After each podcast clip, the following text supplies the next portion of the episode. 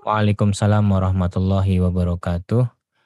Jazakallah khairan katsira Ustaz Khalid, materinya tentang kehancuran kaum Nabi Lut akibat uh, penyimpangannya yang luar biasa, fahsya ya, kejahatan seksual ataupun pelanggaran apa penyimpangan seksual yang luar biasa itu, mereka adalah kaum Sodom. Pertanyaannya Ustaz, pertama, apakah surat Hud menceritakan semua nabi setelah periode Nabi Hud ataukah hanya menceritakan Nabi Lut dan Nabi Ibrahim? Setahu saya tujuh ya Ustaz ya di surat Hud itu. Ustaz. Gimana pertanyaannya? Apakah surat Hud menceritakan semua nabi setelah periode Nabi Hud ataukah hanya menceritakan Nabi Lut dan Nabi Ibrahim? Ya kan dari kemarin kita ikuti cerita-ceritanya lah. Silakan dibaca lagi. Ada ya. Itu cerita Nabi Nuh, ada cerita Nabi Hud, Nabi Soleh, dan beberapa yang lain. Ya, kalau asal saya hitung tujuh kisah Nabi dalam surat Hud itu. Pertanyaan berikutnya, pelajaran apa selain penghancuran kaum Sodom, karena penghancuran itu adalah tangan Tuhan yang bekerja, dalam sisi dakwah apa yang bisa dilakukan para da'i atau negara yang mendapati kemaksiatan semacam kaum Lut? Pandemi juga akibat katanya akibat merebak perzinaan. Bagaimana para dai atau negara baiknya bersikap? Ya, para dai apalagi yang punya kekuasaan ya. Ini kan kemungkaran ya. Jelas-jelas ini kemungkaran. Ya kalau kemungkaran itu ya harus dihilangkan. Man ra'a minkum mungkaran falyughayyirhu bi yadihi fa illam yastati' fa bi lisanihi wa illam yastati' fa bi qalbihi. Jadi kalau negara punya kekuasaan, ya dia wajib untuk menghentikan perilaku-perilaku menyimpang itu, bukan malah melindungi. Jadi itu kewajiban negara yang didasarkan kepada keimanan. Ya. Nah negara ini membuat aturan, ya. Nah aturan-aturannya dibuat oleh lembaga-lembaga negara. Nah karena itu kalau lembaga negara misalnya undang-undang yang buat itu parlemen ya. Nah kalau parlemennya itu tidak membuat undang-undang yang melarang itu ya mereka berdosa. Mereka berdosa. Apalagi kalau parlemennya kemudian membuat undang-undang yang membolehkan. Nah karena itu penting bagi kita untuk memiliki parlemen yang berpihak kepada nilai-nilai kebaikan. Nah itu Nah, dengan adanya undang-undang yang mengatur itu, menetapkan tindakan atau hukuman pidananya ya, yaitu maka ya insya Allah akan efektif. Nah, tapi kalau tidak ada demikian ya tentu akan eh, kemaksiatan-kemaksiatan, kemungkaran-kemungkaran akan tumbuh di mana-mana dan itu bagian dari tanggung jawab negara. Nah, para dai itu bisanya dengan wabilisanihi, jadi dengan lisannya ya, tidak boleh eh, para dai membuat mengambil tindakan-tindakan hukum. Jadi misalnya ada L G B T, ada orang yang eh, homoseks atau lesbi, kemudian dirajam, tidak boleh karena itu kewenangan negara. Jadi yang harus menetapkan hukum pidana itu adalah negara.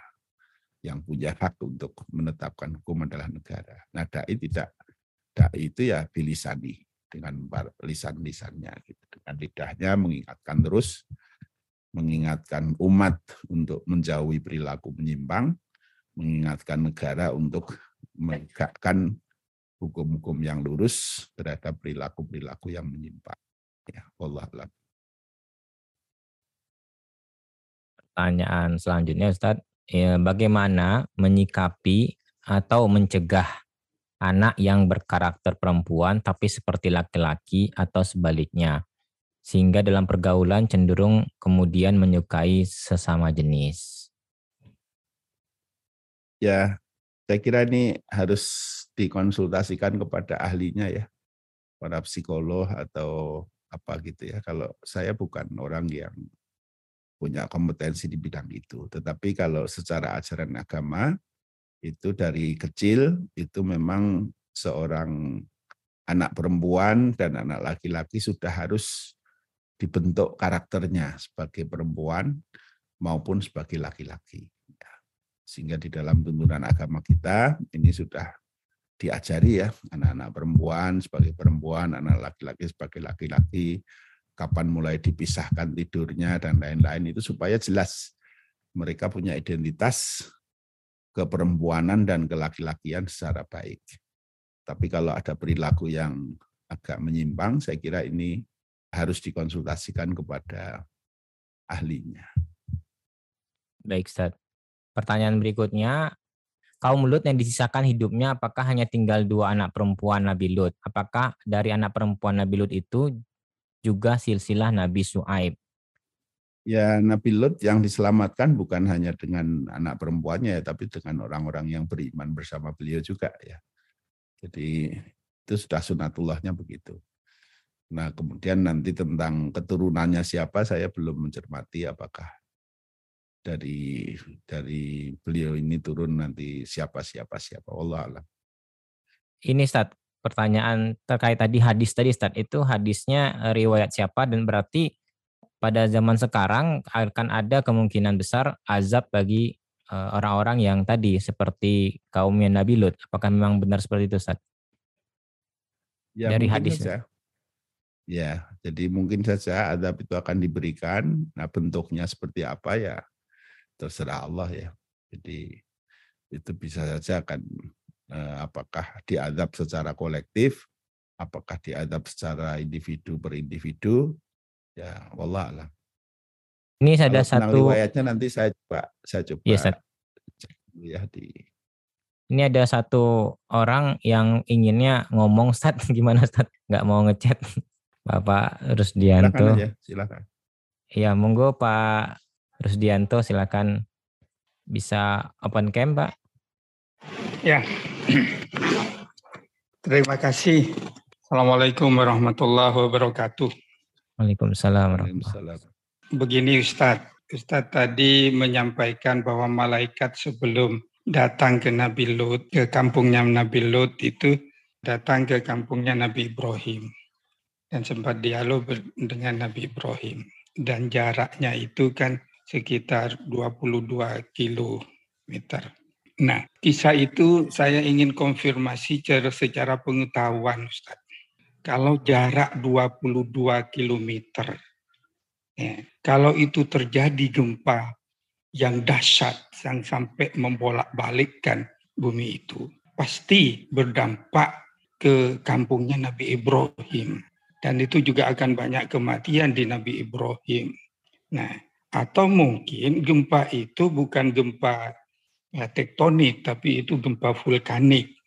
Yang kemudian kalau diikutkan dengan ceritanya, kemudian ada eh, batu-batu dari sijil. Dan ini cocok kalau gempanya itu gempa vulkanik, yang kemudian gunungnya itu meletus, kemudian apa namanya e, batu-batu jadinya e, berjatuhan menimpa kaum Nabi Lut. Namun perlu dikonfirmasi apakah daerah kampung Nabi Lut itu memang ada gunung berapi di situ. Nah, ini mohon penjelasan. Itu pertama. Yang kedua, mengenai sikap. Sikap Nabi Lut ketika ditawarkan kepada oleh malaikat untuk me, me, mengadab kaumnya, itu Nabi Lut tidak me, melakukan penolakan, bahkan eh, seolah-olah mempersilahkan.